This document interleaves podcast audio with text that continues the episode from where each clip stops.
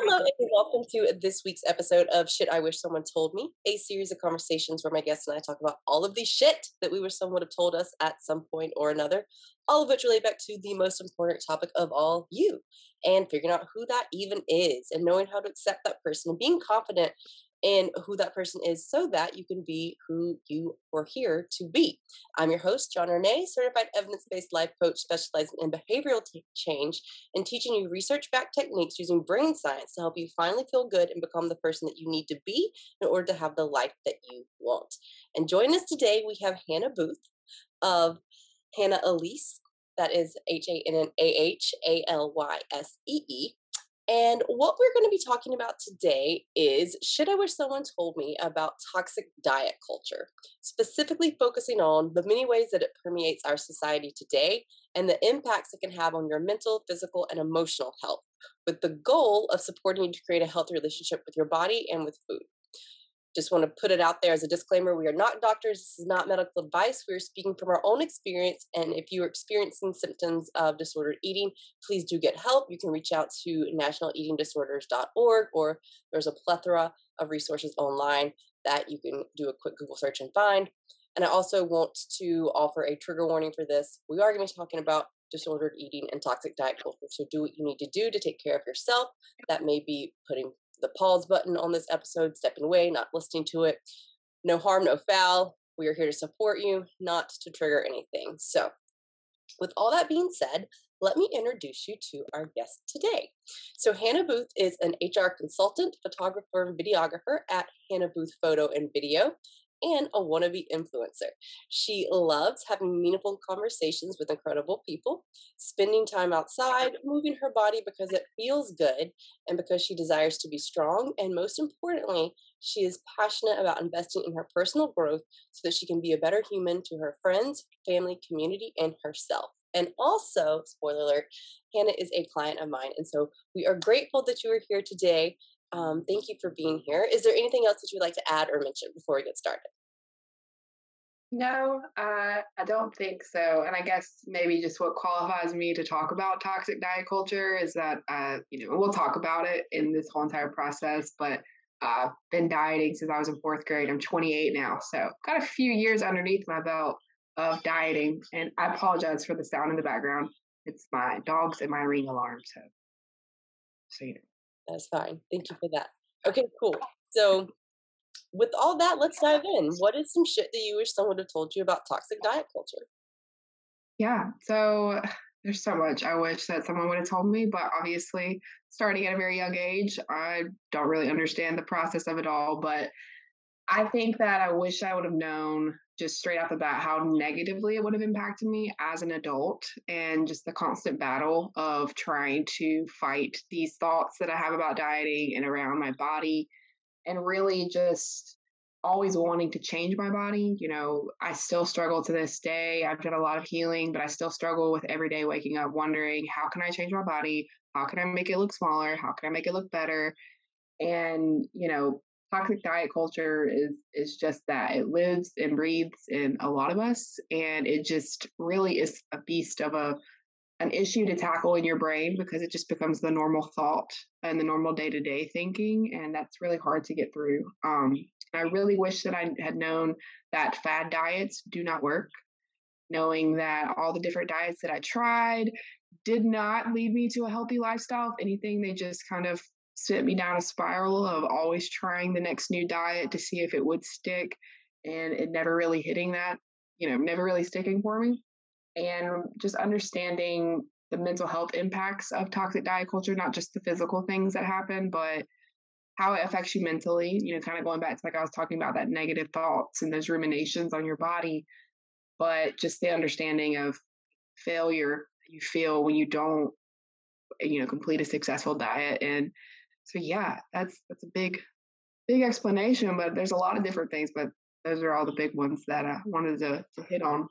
Yeah, and thank you for sharing those. I think, and so listeners usually know this. Sometimes the topics are mine, sometimes the topics are the guests, and this was a topic that you wanted to talk about, and I jumped on because I'm like, yeah, like there's there's so much, right?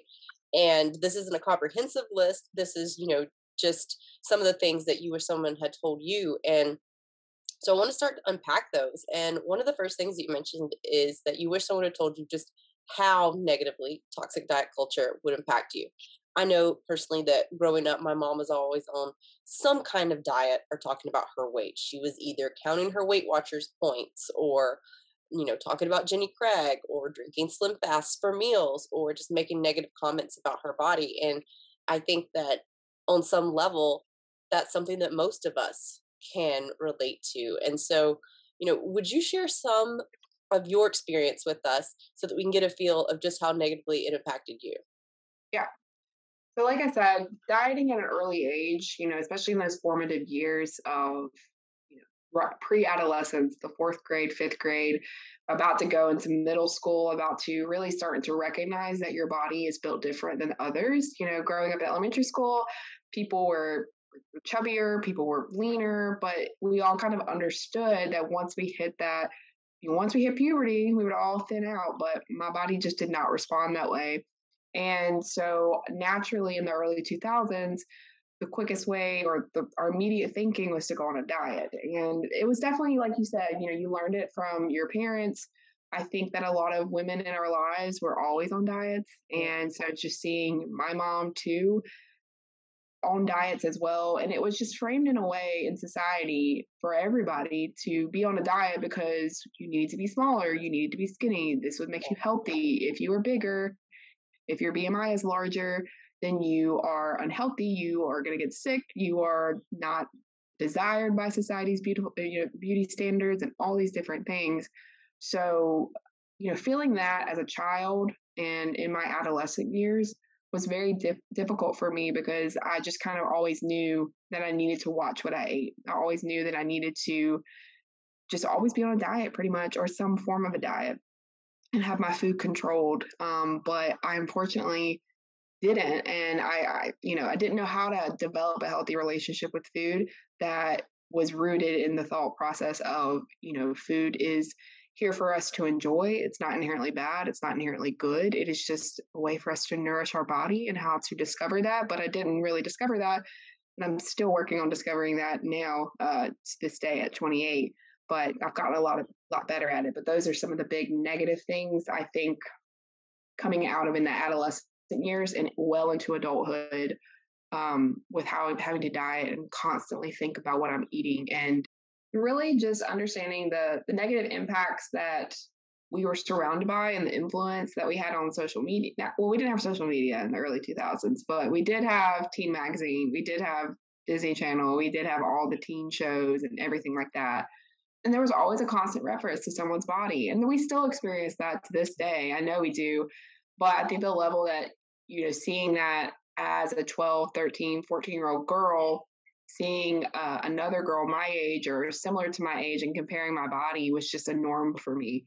I remember looking at like Hilary Duff, and I remember when she was not big at all, but I remember her just being blasted in in such you know on the media, like in Teen Magazine and stuff like that. And I just thought, well, I don't think she's big. I feel like my body looks like hers, but when she gets blasted in the media like that, I felt that personally. I also was big. I also needed to lose weight. So it's just like a perpetual cycle of that happening. And then also going to your doctor too, and your doctor telling you and telling your mom and telling your family she needs to lose weight. She needs to lose weight. Her BMI is high. And just as a as a teenager, that's hard. It's a hard pill to swallow because you knew eh, you have been dieting for so long, but nothing was working. And you didn't understand why is it not working. Like I, the first diet I went on was LA weight loss in fourth grade those were the little bars you ate to put, replace meals and like other things like that, which is still a very much a fad diet that people still engage in these days. But like fourth grade, I really I shouldn't be eating a replacement meal bar, but I felt like I had to. I felt like, you know, this was everybody else was doing it. You know, like my my mom was doing it. I wanted to. She was losing weight. I wanted to lose weight. So LA Weight Loss, Weight Watchers. I did Weight Watchers with my aunt multiple times, multiple sessions of Weight Watchers, and just measuring out your food and counting your points and everything like that.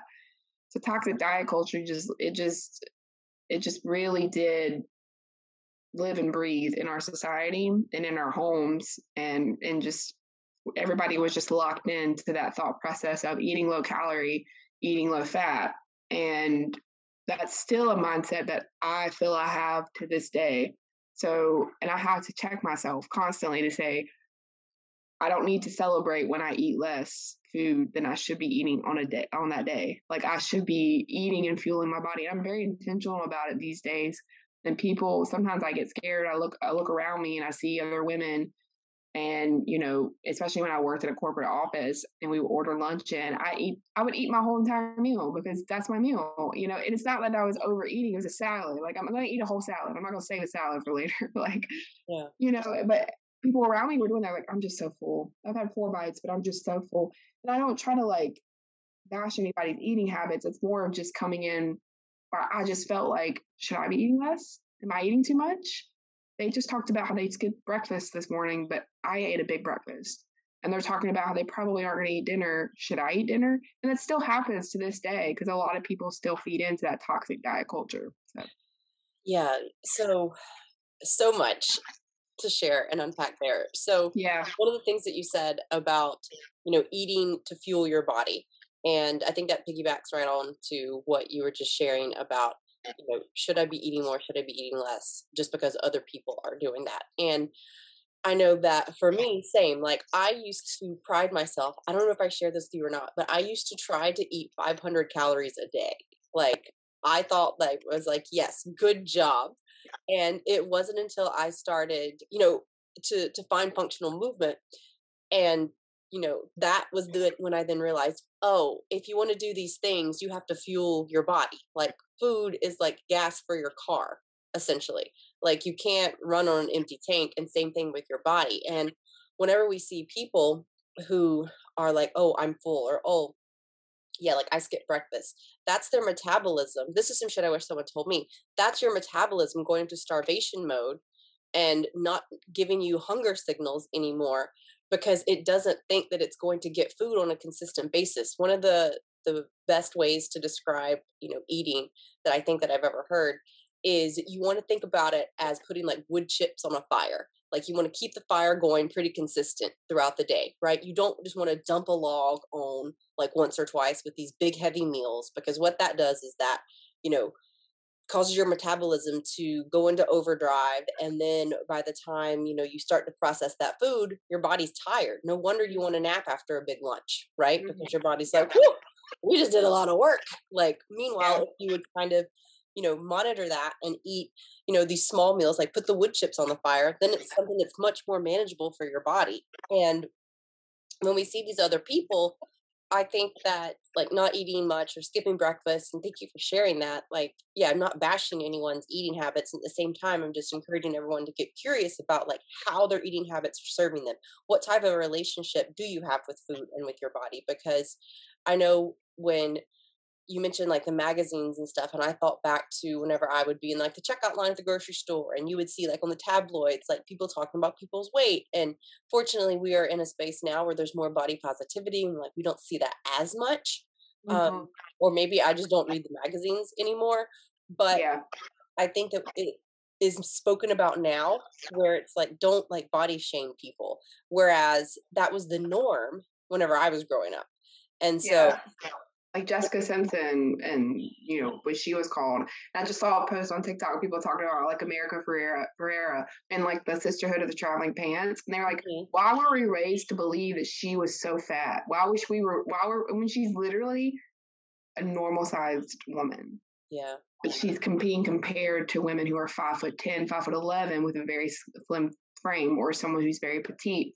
It's just this comparison, which happens. I mean, we're human cre- like we're human beings like social comparison is just the way that we make sense of the world right. but when your social comparison is rooted in this making women smaller making and i mean men too as men engage in toxic diet culture as well but women are just more likely to do it because it's such a propaganda. It's such a just an industry. I mean, how, it's a billion dollar, multi billion dollar industry dieting culture is, and it still is to this day. But especially in the early two thousands, like when we were growing up in really those formative years of it all, and eh, and now we're starting to see the negative effects of it. But still, it's it's ingrained in a lot of people. Like when I posted my video about my fat camp experience, which is another way of toxic diet culture when early 2000s when fat camps or they called them fat farms in some places. oh Um, God, I didn't even know that. I know. Yeah, they did call them fat farms in some places. When these were camps designed for teenagers to go to to lose a lot of weight. Um, and to to you know, under the guise of like, oh, we're we're saving your we're saving your children, they're gonna lose weight, they're gonna be healthy. But it was rooted in toxic diet culture that was low calorie, low fat, constant exercise. So of course people are going to lose weight, just like The Biggest Loser. It's basically like The Biggest Loser, but like for teenage kids and stuff, and like for children. But it felt at the time everybody was like, "Yeah, this is good. This seems normal. This seems right." 2009, everybody's like, "This is right. This is what people should do." But then you don't realize that the negative effects until after all of that. You know, teenagers. There's so much research out there, and I'm not sitting here claiming I'm a expert. I'm not a dietitian or nutritionist, but I do understand literature. I do understand peer-reviewed um, research articles that talk about teenagers who engage in that toxic diet culture, that toxic diet, dieting habits in their teenage years. It well lasts into their young adulthood, into their adult. I am a product of that. My body has always been a bigger body, and it's just the way my body is. But I didn't, I can't, and I still struggle with understanding why my body is genetically made up this way when my peers' body may be made up this way and they can lose weight quicker, or maybe they didn't even have a weight loss problem, but I have struggled with it since I was a child. But the dieting did not help me become healthier. It really just pushed me and propelled me into a life cycle where I was constantly having to battle that up and down fluctuation of weight rather than understanding that my body is made this way. And I think a lot of young children, adult, and adults, a lot of people struggle with this and understanding that teenagers are not really, or they shouldn't be dieting. And maybe, you know, again, that's up to a, a certified medical professional to talk to a teenager about their dieting habits if they want to, but there's just research to support teenagers shouldn't be engaging in the toxic behaviors of eating less calories than they should be consuming which nobody should, but especially ones that are already their metabolism, they're growing, there's hormones involved, all the things um, that can ultimately predisposition them to having struggles with obesity into their adulthood and other things, which I I know it's anecdotal, but I am a product of that. I know that for sure, even to this day, struggling with that kind of stuff. And I, I've kind of come to a, a point in my life in acceptance that because I engaged in so much toxic diet culture as a young adult or as a child and a teenager, I will probably I will probably never find myself in the ideal body that I des- I've desired my whole life to be in. And understanding that that's okay because it doesn't mean that my body is any less strong, any less healthy, any less capable than those around me. Um, but it's hard to overcome that when society constantly tells you that you're wrong. I think we're getting to a place of it, that, that body neutrality type of mindset of understanding that bodies are not inherently some bodies are not inherently good because they are skinnier or smaller, and some bodies are not inherently bad because they are bigger or larger and they take up more space. There's nothing wrong with that. Also, if anything, we should understand that someone else's health is not our problem and what they do with their body is not our problem. It is uh, we just have to understand that. But it, it's a it's an uphill battle in a lot of ways because it's really ingrained in, in, who we are and what we do, especially when it comes to the multi. I mean, it's an industry. It's a it's a marketing campaign. There's always going to be an influx of information out there to push you into dieting. And TikTok, even now, TikTok and Instagram, they're doing the same thing. The what I eat in a days is a form of toxic diet culture in my brain. I think I watch them and I'm like, oh, should I be eating like that? Should I be eating like, like she ate 1400 calories? Should she also looks really good? She's very fit. Should I be eating like that? And I still have to stop myself. I'm like, no, we're different. I have a different body than her. So, you know. Yeah.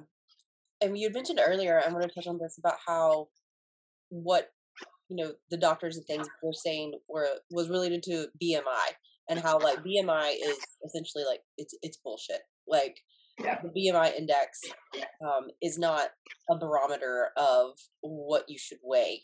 Um, and so yeah, if anyone I mean, I think we a lot of people are aware of that, but just wanted to note that in case anyone is still going by that, that that's not an accurate assessment. And mm-hmm. yeah, I wish you you hit on so many good things, and that you know, if someone would have said like, "Hey, like your body, like bodies are supposed to be like they look different," and that's not like you said a barometer of health that's you know just the fact that like that's what genetically they are predisposed to look like and when you apply certain stimuluses or certain you know um foods or like whatever and we can have a whole ass different conversation about like the junk and the hormones and the chemicals they put into foods now that also influence how our bodies are able to process them um but that's a conversation for another day um i do want to touch on how you mentioned that you know fad diets don't work and you know I think what you just shared in regards to um, the fat camp and all of the different diets that you're on are a testament to that. And you know, when most of us think about weight loss, I think that our brains go to two places. Number one, the food, and then number two, the movement. And you had also mentioned that, you know, toxic diet culture supports a toxic gym culture. And as someone who's coached in gyms and functional fitness communities, I have my own perspectives on, you know, what I've seen. I'm happy to share that throughout our conversation. But for those that are listening, could you tell us more about how what you've seen um, of toxic diet culture has fed into that toxic gym culture that you mentioned? Yeah, I mean, there's still a lot. I, I when I growing up in terms, in terms of like going to the gym, I started going to the gym again in middle school. I had a personal trainer, um, and everyone around you, especially around that time, was very small, very thin. And I still think sometimes there is a lot of that. I, I know for a fact there is a lot of that where you go to the gym, maybe you're newer to the gym, maybe you're a little bit larger in a larger body. People may look at you and judge you for for being there like maybe uh, laugh at you i'm not saying that happens a lot but it does happen there is just it's like you're just you're never allowed to win. You're going to the gym to be healthier, but you still get judgment for not looking the gym physique. And I think too, a lot of people need to understand like I work out quite a bit. Like I move my body a lot. I try to. I'm not like out here looking like a fitness influencer, but I also live a very busy life. I have work, I have my side hustle, I have all these different things. So, like, realistically, most of us are only able to go to the gym for like maybe 45 minutes to an hour a day. But so that means that I can't build and shape my physique to be exactly what a fitness influencer may look like. And a lot of fitness influencers are great at their job. They're super healthy and they understand a lot of things, but they also exist. A lot of them have existed in a smaller body for a very long time. And there's nothing wrong with that. But I personally have always really enjoyed learning from fitness influencers who have a similar body to me. I follow a couple on TikTok who I guess they wouldn't call themselves fitness influencers, but they would call themselves like, you know, they do CrossFit, they do other workouts and the, they do other t- forms of working out, but their bodies look like mine. And they aren't really out here trying to make their body smaller, but really out here just showing that my body can move the same way that someone else's body who you would think goes to the gym moves you know, you may look at me and think, she doesn't go to the gym. Like she doesn't work out. I literally just had a conversation a few weeks ago with someone that I was telling them about. I was talking to my coworker and someone interjected in the conversation and I was like, oh yeah, last night I made a workout up with my friend. Uh, we did 30 minutes of we did lunges, we did squats, we did push-ups, we did running, we did over 140 lunges, we like high reps movements. And I was like, yeah, I'm a little sore today because most people are going to be sore after doing over 100 lunges. Yeah. If you're not, crazy. Um, but this woman, she looked at me. She's a very small, like petite woman, and I, I don't think she meant it. She, I don't know what she meant, but she just said, "Wow, I wouldn't expect." Almost like I wouldn't expect that. Like that's crazy. I could never do that. That's just wild. I'm like, okay, cool. I mean, I I don't know how else to tell people. Like, yeah, I do move my body a lot. I do work out quite a bit. I can lift. I'm not the heaviest lifter in the CrossFit gym, but I can lift pretty heavy weight. I feel like I can. I feel very strong. My body just may not look like what you would expect it to look like when I tell you I do CrossFit, or when I tell you I go to the gym, or when I tell you I ran a 5K, or when I, you know, it, it may not look like that. And I think that toxic diet culture and toxic gym culture, they feed into one another um, in a lot of ways. I think we, there are a lot of spaces that are very safe for people. I personally have found safety in uh, the CrossFit gym um, that, you know, in, in that community. Every time I go to one, I feel like they, people, I don't get too, I don't get like judgment for, for what, you know, for me being in there.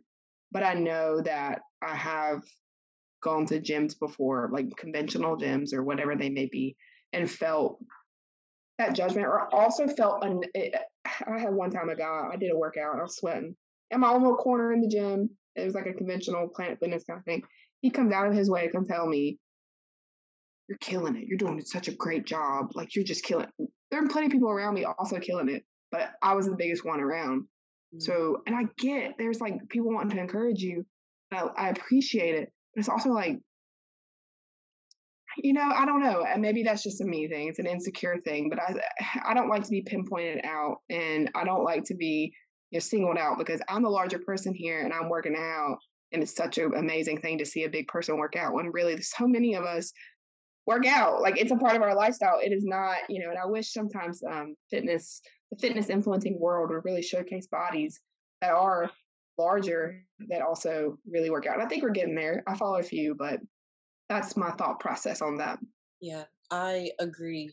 And I think that a lot of people don't feel safe to go to these fitness locations, whether it be a conventional gym or, you know, a functional fitness community, because they don't want that kind of attention, because they kind of just want to blend in. Like they already feel, and this is, I'm speaking from what I've kind of gathered over the years, um, they they kind of just want to be like everyone else.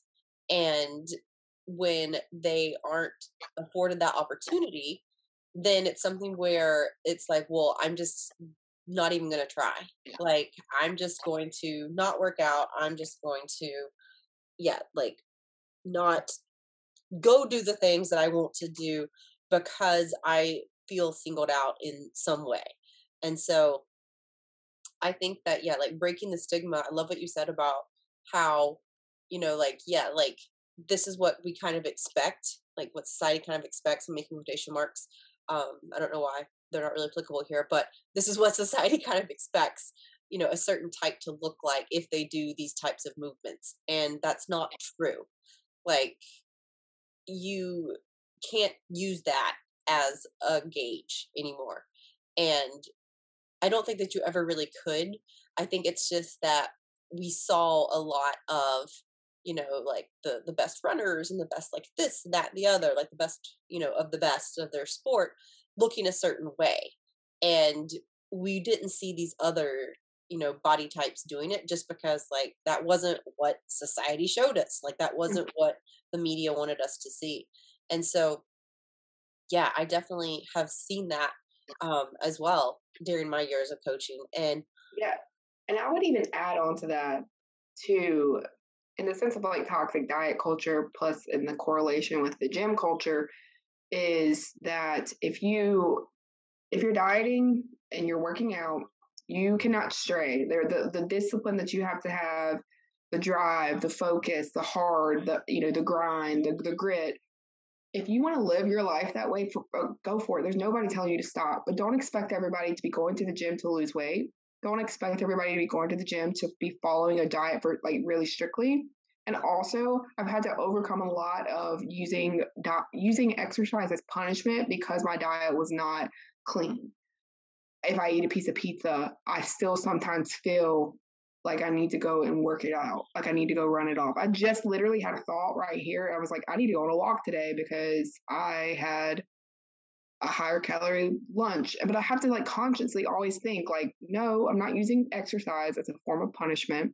And I also don't have to I don't have to like work I don't have to work it off. I don't have to like constantly think about over exercising myself to have a net zero to like or you know negative uh, calories so i'm losing weight and understanding that working out it's literally just it's good for your health it's good for your heart it's good for your body it keeps us mobile it keeps us moving it keeps us happy that's why we exercise it feels good we don't exercise exercising is not if you want to lose weight and you want to exercise and lose weight, go for it. By all means, go for it. Nobody's ever telling you not to do that if that's what you feel you need to do.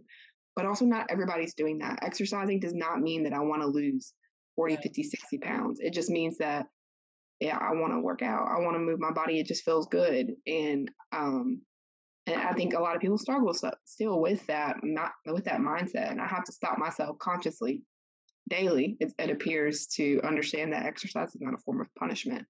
And not everybody is hustling and grinding and eating plain chicken and white rice to build their body into a certain physique that is not realistic for them.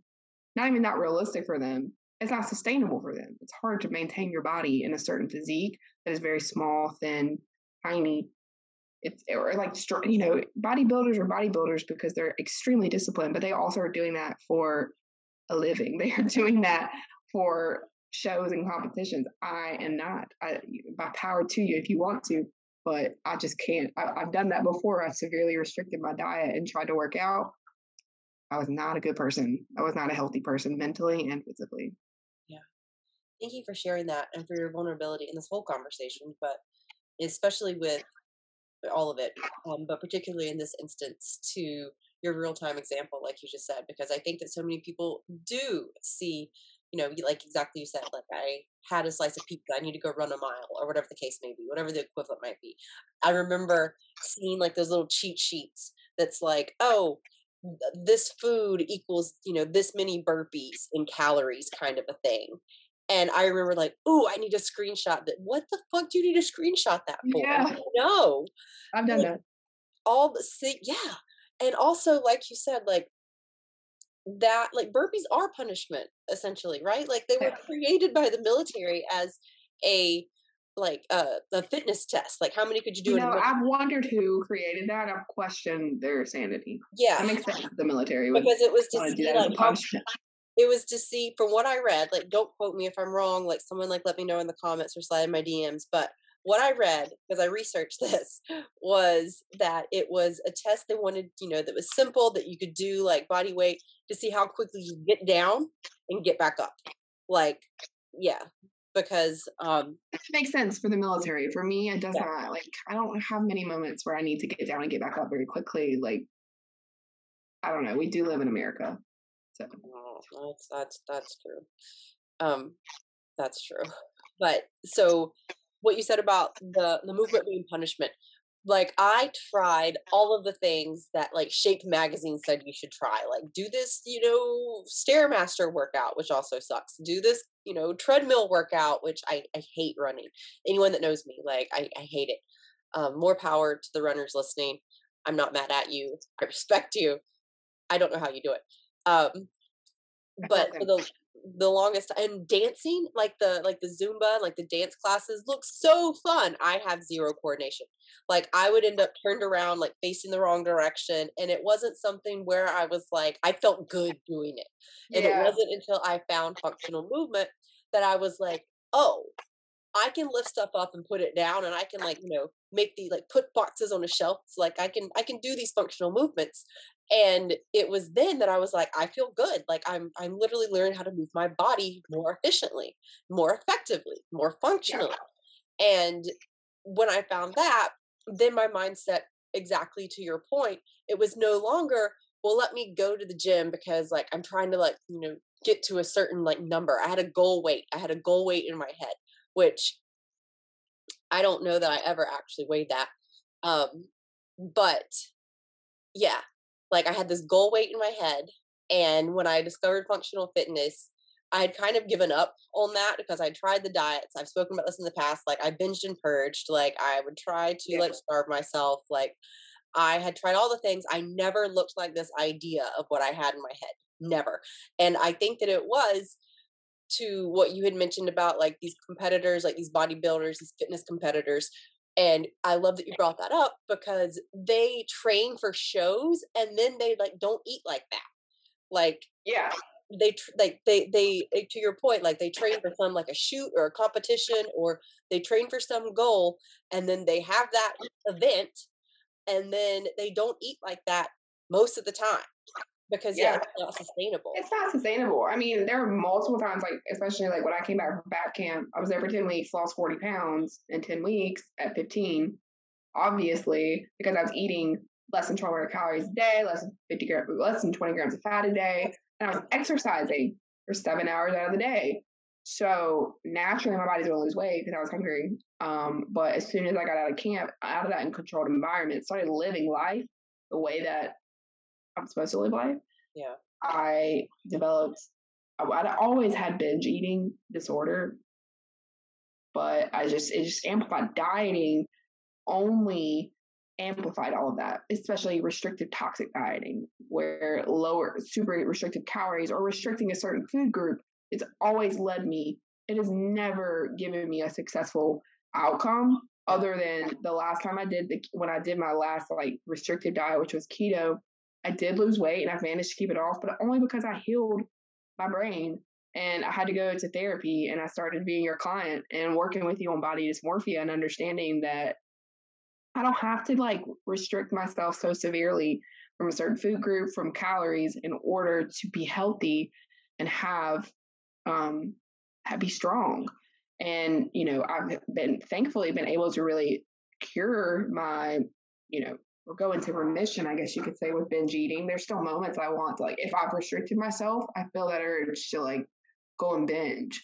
Um, but as a child, I did that a lot. I hid food wrappers from my parents. I would eat six fruit roll ups when I get home from school because I was I, I ate healthy at school because someone packed my lunch for me.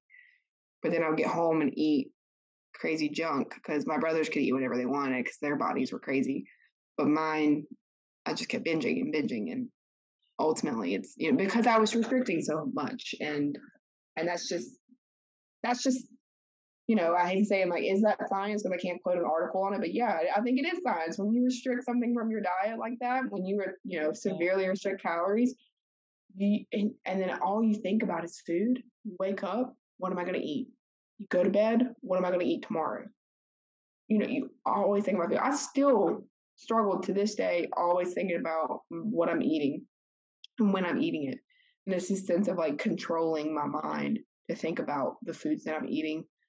I still struggle with it. And I wish, you know, and it's a constant daily uphill battle of understanding that it's okay. Like if I don't think about everything I'm gonna put in my every food I'm putting in my body, yeah. It's okay if I live a normal life, but I also have to be cognizant that, you know, I do want to fuel my body, not, you know, not just fuel my body. I do want to nourish my body with foods that I know make me feel good and be rooted that I'm, I'm, I'm not eating this salad because I think I need to eat this salad because it's gonna make me lose weight because it's gonna make me look good because I'm healthy and like green goddess queen. I'm eating the salad because I like the salad. It makes me feel good. It brings joy to me to eat this salad. And it's not, I've not tricked myself into thinking that I truly enjoy a salad. I truly enjoy, and they're not little salads with like, you know, two croutons and a piece of cheese. They're like, I'm about to say girthy salads. That's a weird word. I understand what you're saying. I I've started making I don't know if I've told you about this. I've started making like these big ass salads. Like I need a big bowl. Like don't give me that little one because then my stuff's gonna fall out. But a yeah. big ass bowl, like a big Pyrex, essentially. And I put like the mixed green lettuce. I like the herb mix from Trader Joe's because I like the flavor. And then I'll put like a shit ton of veggies, like purple cabbage, red cabbage, whatever, you know, the, the purple one. Um, and I put like all this like Kalamata olives, uh, red bell peppers, um, mm-hmm. cucumbers, like all this stuff and some kind of protein. And then I use this dressing, this dressing that, oh my God, if it were socially acceptable, I would drink this dressing. It's made from fermented vegetables. Um, one of them, one's made from like kefir, kefir, however you pronounce it. Oh, yeah. Yeah. Like, I know. Yeah. So good. So yeah. the Cleveland Kitchen. And so the way the reason I brought this up is because I'm like, this isn't like a salad. This is like a salad, you know? Yeah. Like, yeah. It's like I know this is a good salad. This is this is if I was gonna measure calories on it, this is a this is a, a this isn't yeah. a two hundred calorie salad. That salad. Salad yeah, that's how I feel. And I feel, to be honest, like I, in my relationship with food is that I don't want to eat processed as much processed food because I just know it makes my body not feel great. It's not because I don't enjoy a Pop Tart or I enjoy packaged foods. I also try to be more conscious as a uh, you know toxic diet culture also really feeds into an industry of food waste yep. and food processed foods. Let's be honest, like you go to the grocery store, there's still things that say, "Oh, healthy, healthy, 200 cal- 100 calorie snack pack, healthy." That ain't healthy. You look at it like that. I understand it's a matter of convenience, and I understand it's very much it's very much a privilege to engage in dieting, especially dieting that has already packaged meals like LA weight loss or all those crazy other things out there. It's very much a privilege to be able to do that kind of stuff because it's expensive. And I know we've talked about this the amount of money that you can spend on dieting. Yes, it's a multi billion dollar industry. I personally know that I probably spent over $20,000 in some sort of toxic dieting. I don't know, you know, the pills, the yep. the little the wraps around your stomach to shrink your stomach, the this, I, all all sorts of things. I've done a lot of it, and I I admit it, it's sad, but I've done a lot of it because I'm like, well, if my body just won't do it, then I'm gonna find a way to to help it do it with yep. a pill or with this packaged meal. So I try to be more conscious of eating foods that like are grown and foods that are more eh, ex- readily accessible around me, just from a more sustainable st- standpoint, because yeah. that's just more earth conscious. Not not per se to make my body skinny, and because I need to eat this earth grown food to be healthy and skinny and all these things. It's just because from a more conscious level of of consuming. Yeah. Yeah it's healthier for you yeah because there's less there's less chemicals and stuff in it because they have food yeah. scientists i've talked about this before some shit i wish someone would have told me is that there are food scientists working for your favorite chip brands and everything else under the sun that are working to figure out the exact ratio of ingredients to keep you unsatiated satiated satiated satiated satiated thank you oh my god unsatiated but also to like keep you like wanting more so wanting more but like never being full and so they they pay people for this and we are the victims essentially in that yeah that's um, why like people go to europe and they eat like I have multiple people who've gone to Europe recently, and I've gone to Europe multiple times. I eat, I just eat whatever. We we walk around a lot. It's like walking. We just walk because walking is just normal. But I recognize again, we live in America. It's different. Like we can't just be walking to the grocery store because especially if you live in a more like um, rural area, mm-hmm. it's hard to say that word. Um, yeah, but the foods, yeah, the foods are just they are more naturally locally sourced. They're more, you know, all the things. That's why people go over there to lose weight. They're like, I feel like I ate so much. I was just ate pizzas and desserts and gelatos and like pastries, but I lost weight. I'm like, yeah, because the food over there is just where they are making it and how they are making it is different than how we are making it over here, which is you know extreme but again it is a it's a privilege to be able to have access to whole ingredients or those ingredients that are not processed because a lot of places who live in areas where grocery stores are not easily accessible yeah. I know we've talked about this like where I grew up there's a town a few different towns around me that just have Dollar Generals as their source of food for people around them it's it's cheap it's easily accessible to be able to feed your family four on $15 of frozen pizzas and frozen all the different things like that. But it just perpetuates. So, but they, uh, in the same breath, your toxic diet culture places are around you, you know, shaming people for for for gaining weight and being the size that they are, and yet we live in a system that is not designed for kids to learn proper nutrition, but also food, like food insecurities where they don't have they're not going to food drives and food donation places all canned and yeah because that's what they have to do but it's like you know toxic diet culture feeds on that. I think it really feeds on that especially on populations who don't understand the actual science behind this is not going to help me i really need to do be, be doing this but it's just the system that we are born into that just constantly it's just a cyclical nature of we give you this now you need to take you need you need to go and eat this way i don't know Yep. And that's more of like a sociological standpoint that I just don't think I have the I don't have the knowledge to. I can just only conspire like, you know, theorize about my thoughts on that. Yeah, well, yeah, that's a that's a whole other conversation. But I'm glad that you brought it up because yeah, I I agree that the people who are making you sick are the same ones that are like selling you the cure in that sense, right? They're they're the ones that are telling you like, hey, you know, you shouldn't necessarily like look this way or eat these things, but yeah, like you said, the availability of the things that, you know, are healthy, they're not either going to teach you that or they're not going to um, make it available. And so it's something where, yeah, like you said, it just becomes a cycle. And then like they end up selling you like the medication to fix, you know, the, you know, high blood pressure. And yeah, it's just a clusterfuck and a half. Um, it really is. And you had mentioned um, as well, and I wanted to just circle back to this about, you know, kids dieting and being on like a certain diet. And I think that you're right because you know bodies are still ah. growing and like learning and if you're trying to like restrict at that type of you know a, a point in someone's life cycle then you're not even really giving them the chance to figure out like you know what works for them or not because you're already trying to like alter it in that sense. And i also wanted to touch on your point about when you feel that you restrict you then binge. Yes because that's the scarcity right? You restrict yourself and so then when you finally get it your brain is like oh we're getting this thing that we haven't gotten. Who knows we're going to get it again? So of course you're going to overindulge and overeat. I do the same thing and i think i shared this with you that there was a video that i saw on the instagrams and it was from this guy who um, they were talking about cheat meals and while i don't like to call them cheat meals i would call them reward meals or reward uh, days because I need like a day. Um, but he was saying instead of like rewarding yourself or cheating, because negative connotation, you're not supposed to do that.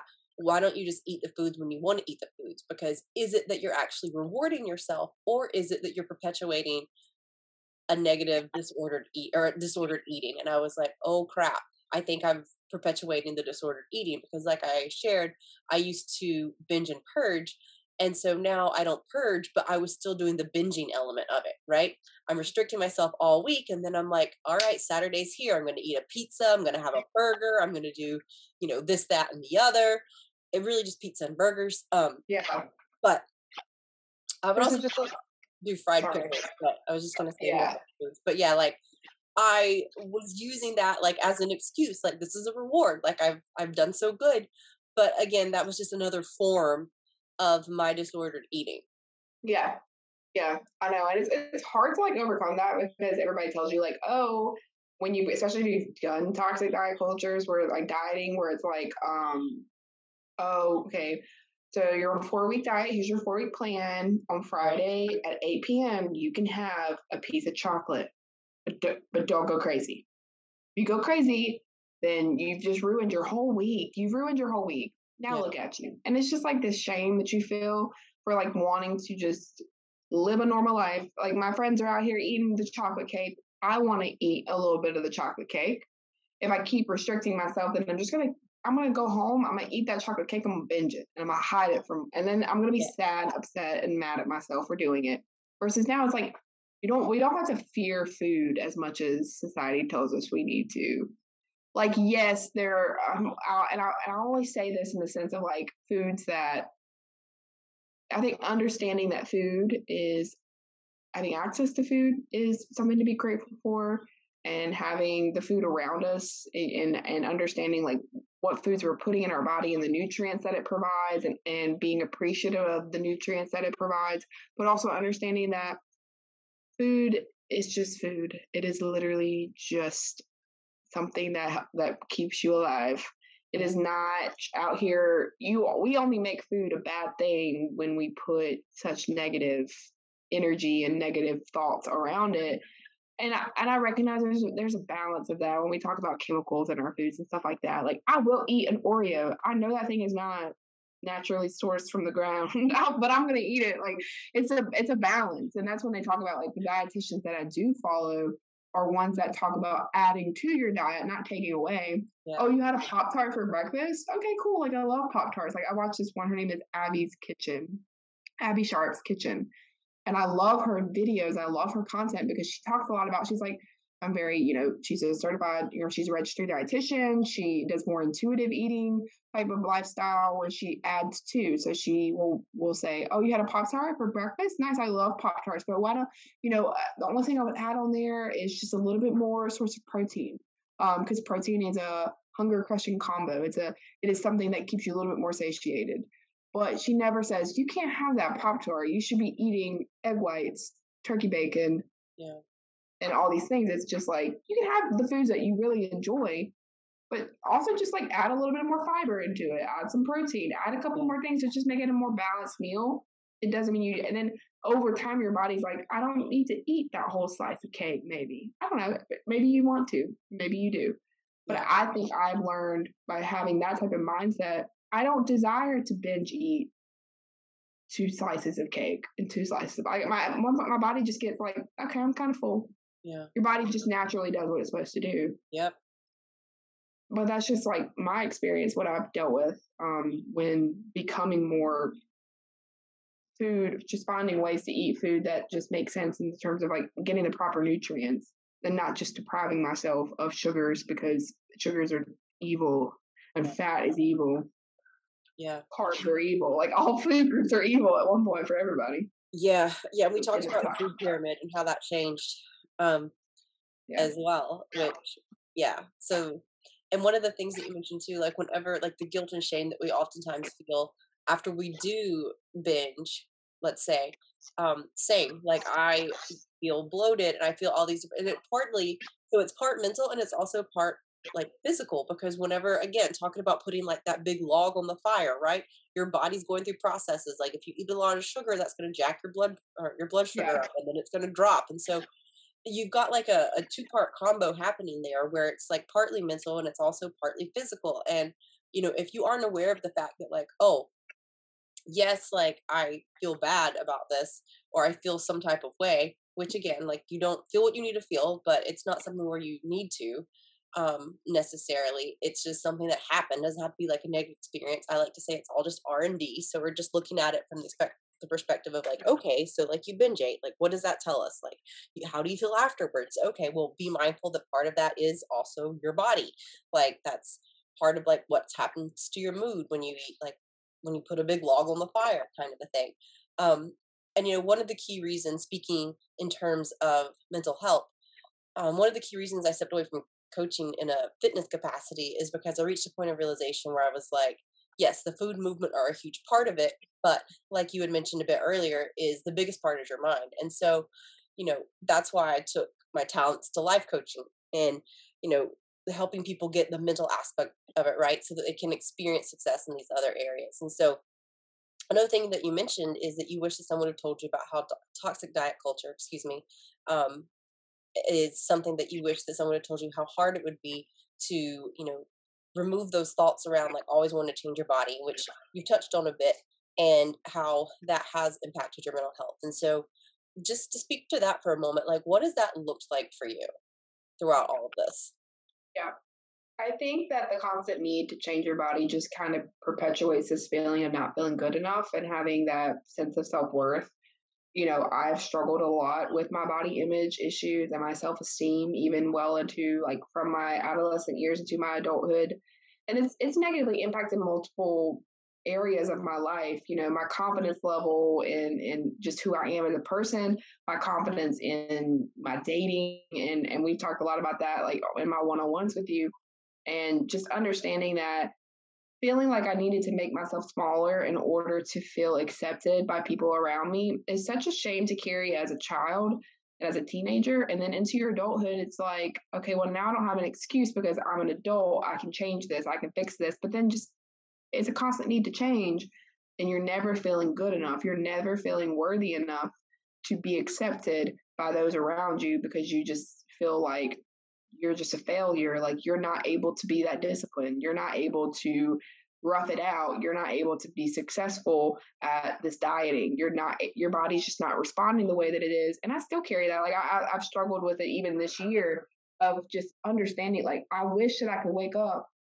some days I do, but I wish that I could consistently wake up and not constantly have to look at myself in the mirror and say, okay, my stomach was a little bit smaller today. Maybe I did really good yesterday. Oh, okay, you know, and that that does go back to my body dysmorphia that um I developed especially after losing a lot of weight and just feeling the need to control. I was like, oh, I lost 50 pounds.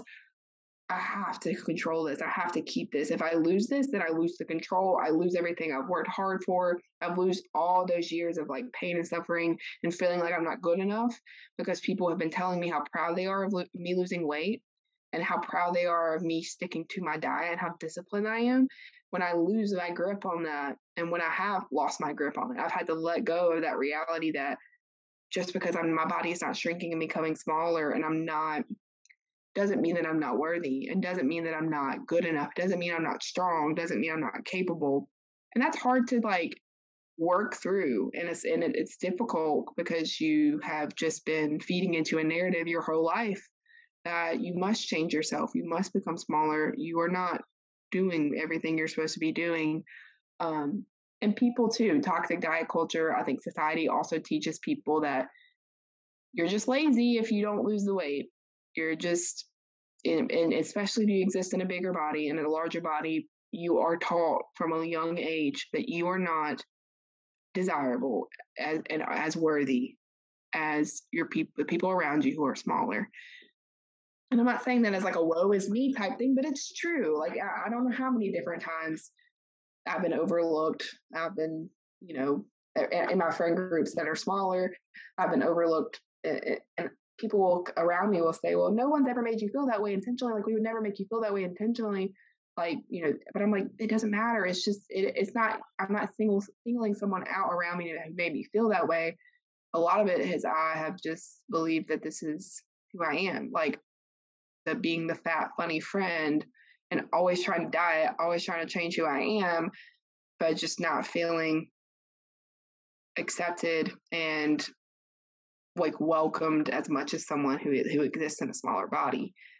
So, you know, that, that relates to a lot of body image issues, but I think a lot of people who have gone through the toxic diet culture, who have lived in that culture, who still live in that culture, understand that feeling. It doesn't even matter if you are, if you do exist in a larger body, you may be in a very smaller body too, but you also, um, it affects everybody. It doesn't just affect you just because you are bigger. It, it affects every one of us, and that feeling of not feeling good enough and not feeling worthy enough, and that's a lot to carry around. That self doubt and that shame. Yeah. I don't. We're not meant to feel that way. We're not meant to to carry that in in our hearts and in our brains and constantly think that way about ourselves.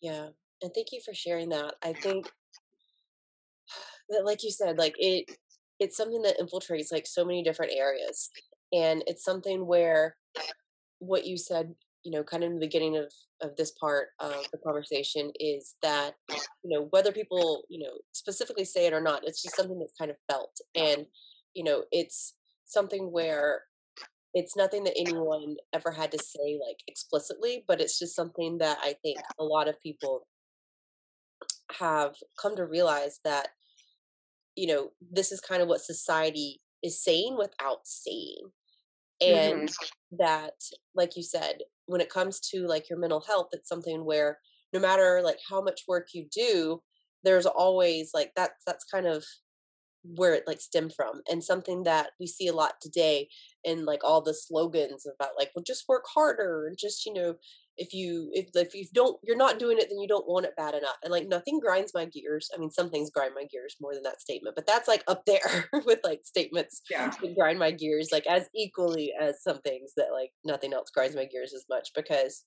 like that's how your brain works like if you've always done one thing to try to then like you know change your diet start moving and start thinking differently that's a lot of change that's going to overwhelm your brain and your brain is going to then therefore default to doing the same thing it's always done because that's the path of least resistance that's like what your brain and body knows your brain looks for patterns and so it's nothing that the person can do but yet like society tells us these things like oh, well, you just don't want it bad enough and bullshit like that. And I'm like, that's not it at all. And yeah. I wish that someone would like shout that from the rooftops because I think that, you know, if it were something where people understood that it's not that they're not trying hard enough, it's not that they you know, aren't doing all the things. It's that this isn't going to be an overnight process because your brain is doing what it knows has kept you safe up until this point.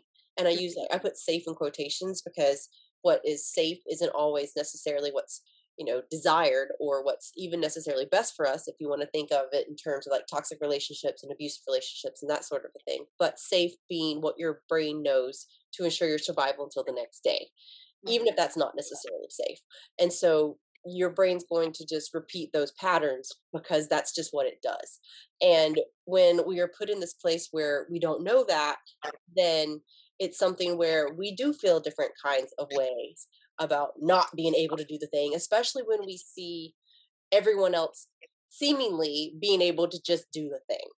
Yeah. And so it's something where, yeah, it's really frustrating in a lot it's of ways. It's very hard. So, do you have something else you want to say on that? No. So, when it comes to, you know, ways that you have helped to create a healthy relationship with your body and with food, for anyone listening and watching, what are some steps that you've taken that could also help them move the needle closer to creating a healthy relationship for mm-hmm. themselves? Yeah, you know, like like we said in the beginning of this, I'm not a registered dietitian or a nutritionist, so I'm not. I don't have any certifications in this, and what worked for me may not work well for you. It's really just a trial and error type of thing. I think really just coming to the understanding that I had to, there's a mental side of it all. Uh, there's the physical side of things, but the mental side really does play a heavy role in it. When I lost a lot of weight, I did keto, and then my body basically just like went against me because keto was not a helpful diet for me. My hormones went out of whack. I couldn't eat a slice of bread without blowing up like a balloon. I had medical things going on. I was so at my lowest in my body image issues. I was at my lowest in my medical feelings in myself. Like I, I just was not happy with who I who I was. So I sought like or I sought mental health treatment through therapy and through my being your client and trying to understand the connection between your mind and your body and that your mind and your body have to work together in order to create that harmony. And as soon as i gave relinquished control over trying to co- constantly control what i was eating and constantly like marking my foods down and constantly worrying about everything that i was putting into my body or what my next meal would be my body responded appropriately. I ended up losing weight. I'm not saying that you you will do that, but I I think I just understood that the, the understood the importance of looking at food not as something that was bad, not as something that was good. Just food is food. Food is here to nourish us, and and trying to find foods that I enjoyed, and not and not binging and restrict or not binging, but not restricting myself from things that I also enjoyed because we are meant to live a life that is shared with other people, to, to live in a life that is community. And I have been that person who was on that diet and sat across from my family while they're enjoying a cookout, celebrating someone's birthday. And I'm sitting there bringing, I have my little packaged meal with me because I need to eat this. If I don't eat this, then I will gain all that weight back. I will not be good. I will be bad. I will not look good. I will, all the things spiraling into that. And then I'm getting angry at my family. I'm getting angry at my friends around me because they don't understand that I have to live this way in order to fit in and look good. And that was just not sustainable. It was very negative for me to live in a space like that around my family and friends. So I knew I needed to take actionable steps to heal my mind and heal this such control that I wanted to have over what I was eating and understand the negative impact that dieting as a child had on me. I don't think I fully grasped it and understood that it did have such a negative effect on me. And then trying to find healthy ways to move my body and not, not exercising to make myself lose weight, exercising to feel good in my body and understand that my body is strong at every size, that my body is good, my body is healthy. Just because it doesn't look like so and so's over there, that's her body that's the way her body was designed. That's the way her body is. I don't have that. I'm different, and that's okay. It doesn't mean I'm any less than in society, but it's a hard mentality to grasp. It does take time, it takes conscious effort. You know, we talk a lot, Johnna, when we had our one on ones of flipping that script and understanding that our brain if you lived in a, a state of understanding and thinking, and it may be that negative state that I have for the longest time, it doesn't just change overnight. It takes conscious effort. It takes change, and it's okay if you want to lose weight. It's okay if you want to get healthy, like, you know, whatever, become healthy. But healthy doesn't mean losing weight. But it's okay if you want to lose weight. There's nothing wrong with doing that. I just encourage people to go about doing it in a way that you know is not tying into these toxic fad diets and this toxic diet culture you do not have to severely restrict your diet and severely restrict your calories in order to lose weight. I encourage you, if you're going to diet, if you can, seek out someone that's a registered dietitian or a nutritionist that can give you adequate advice. But don't don't feed into the things that tell you you have to eat a certain way in order to lose a certain lose weight. I think that our bodies are different and the way that our bodies respond to food is different and understanding that that's okay and that you may not you may or may not look like someone around you and that's okay too. Um understanding that mind body piece and that you are worthy in every size and that your body is good your body is strong is something that helped me overcome constantly feeding into toxic diet culture. So now I'm at a point where someone says, Well, I, you know, I'm going on a diet next week on Monday. I'm going to be eating 1,200 calories a day. I'm like, Well, I don't ever tell anybody how to eat. I just really softly encourage people, like, I just really want to make sure you're eating enough. I really want to make sure that you're you're fueling your body enough to where you you know I would never tell anybody how they should eat. I did when I was on keto. I was the worst. I was like the cult leader of keto for a long time. I had to do some self awareness on that one, so I will never do that again. But just understanding that everybody feeds into toxic diet culture. They think it's the norm, and we just gotta one by one, person by person, uh, work work towards it. Not everybody, but a lot of people still feed in. Yeah. Well, hopefully we help some people out today with this conversation. So I thank you. Um, what are so you mentioned and i agree and i love your steps like you said um, finding someone who is a registered dietitian if you are someone who wants to lose weight finding a movement that you do enjoy and finding you know foods that you actually want to eat and not figuring or not not figuring but like not putting yourself in a position where you feel like you have to you know eat mm-hmm. certain things to like look a certain way yeah i would say um it really comes down to like creating you have to essentially create a new relationship with not only your body and yourself but also with food because i think that like you said um, so many people label certain foods as bad or we were taught that you know you can't eat carbs or like whatever the case may be like pick pick whatever you were taught to believe. And so we have these these kind of um these ideas and notions about like certain types of foods and so it really is a matter of yeah you have to create like a whole whole ass new relationship with food and your body and movement um, and i hope that we've spoken to that and given some people some insight as to what that can look like and how that can impact them and invited them and encouraged you all listening and watching to maybe explore what movements feel good and what you know foods you enjoy and you know with that quick question. Well, two quick questions. Number one, what are some movements that you enjoy? You've talked a lot about, you know, finding movements that you enjoy. So what are some movements that you yeah. enjoy? Um, I lately I love going on a nice walk. Um, I call it you know everybody calls them a hot girl walk. I love those. Um, put some music on, put a podcast on, crank out a three to four mile walk. Walking is underrated. Everybody, I, I but I, you know, it's low impact on my joints because I got the hips of a 97 year old woman. So sometimes a walk is fun. I like walking. I enjoy. I do love CrossFit. Not for everybody, but I like CrossFit because I just feel strong, and it's helped me prove that I. Hey, a big girl went into a CrossFit class and lifted some weight, and here I am five years later my body hadn't changed crazy drastically since doing CrossFit, but I still I'm stronger, I'm more mobile, all these things. So those are the two big things I like to do. I also really enjoy hiking. And I, mm. am I, and I don't care if I'm the best at my movements. I don't care. I don't have to be the fastest or the strongest. I'm literally just there to move my body. And I don't know. I feel accomplishment afterwards. As long as I, as long as I feel accomplishment and I feel that I'm good, I did a good job. I'm happy. I don't care what everybody else is doing around me. Yeah, they can they can do what they want to do. But yeah, I love those. I also so I've been getting more into like we'll say yoga, but honestly, I think it's just stretching.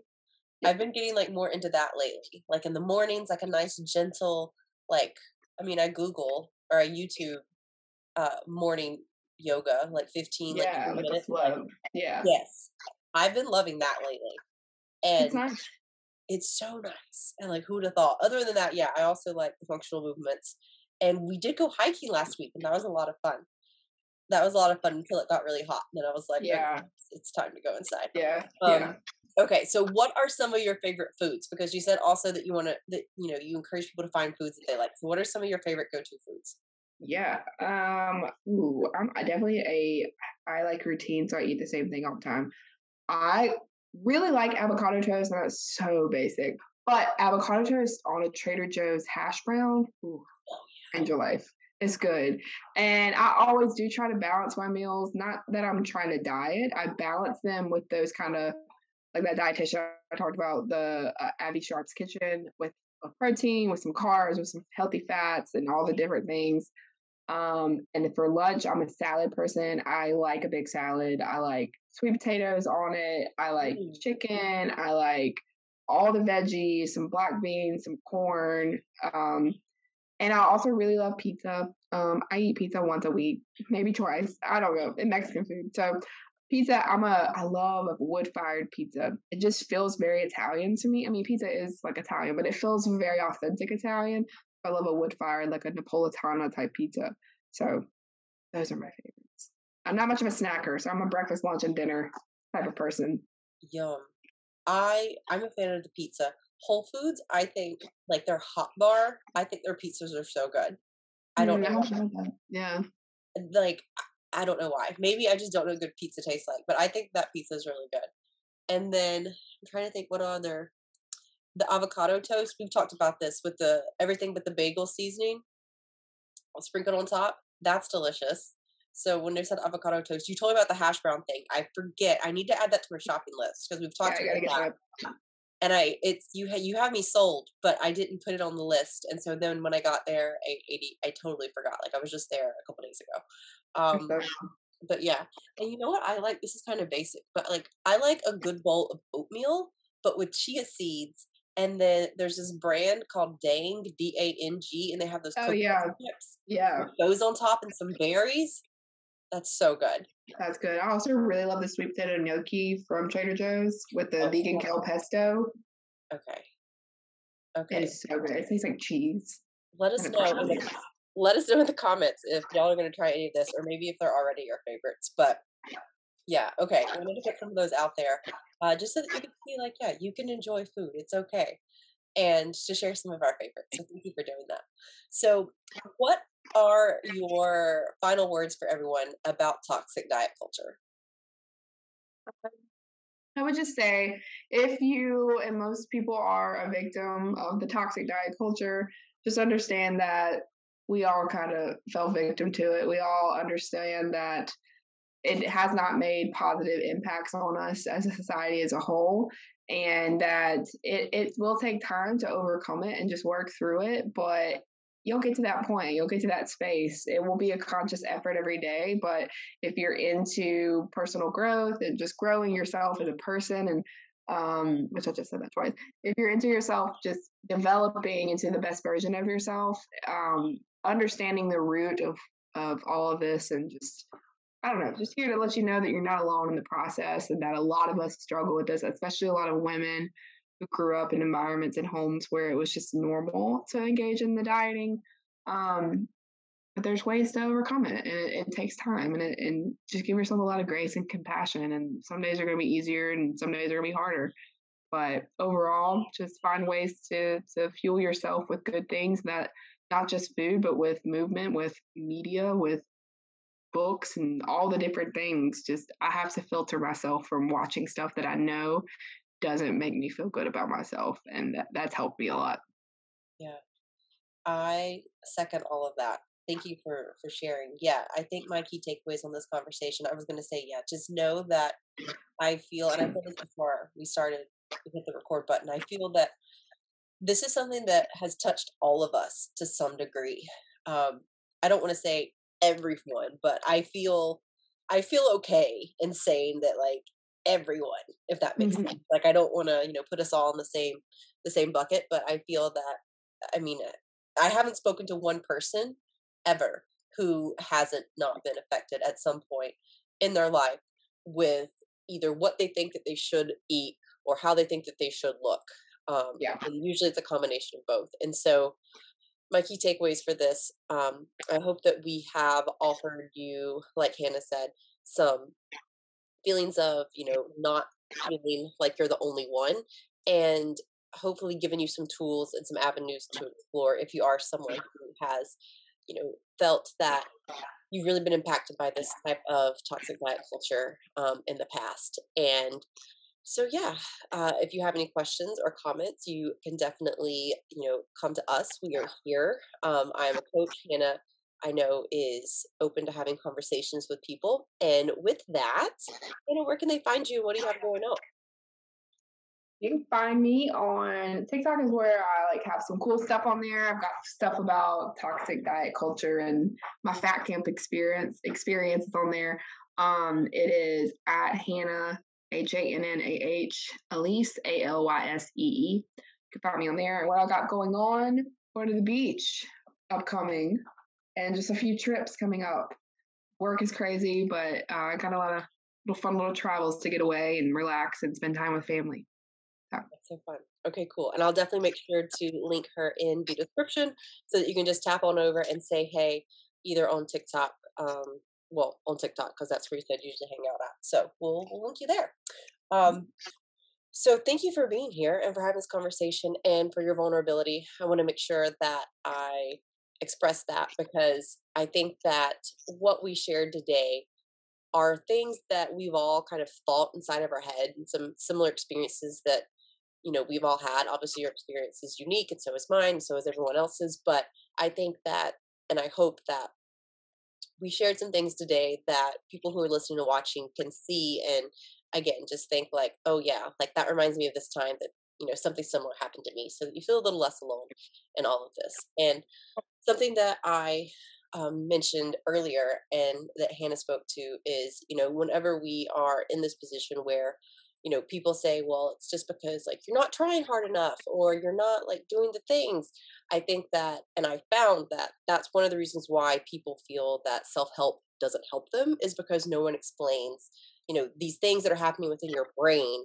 whenever you're actually moving through these personal development books and articles and things like that and so that's something that I work with clients to do. And that's also why I created a series that is free um, that teaches you why the self help isn't helping. And you can find that over at when self help isn't helping.com. Just go to the website and you can learn more about it there. And if you got anything from our conversation today, please do us a favor and share it with someone so that they can too. And be sure to continue the conversation with us in the comments if you're here on YouTube, or you can slide into our DMs if you are listening on a podcast platform.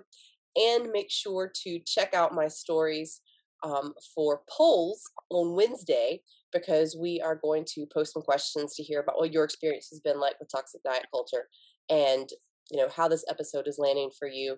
And then make sure to join us on friday for the after party. We're going to be going live on july 15th at 3 p.m eastern and we're going to recap this episode share what you had to say in the polls about toxic diet culture and we're going to be answering any and all questions that you may have for us about toxic diet culture. And if you would like, we're also going to be doing some live coaching and giving you some feedback, speaking with you directly, either in the comments while we are live, or if you're feeling frisky, you can even come on screen with us. And so that again is going to be July 15th at 3 p.m. Eastern, happening over on my Instagram at Hey Johnna Renée.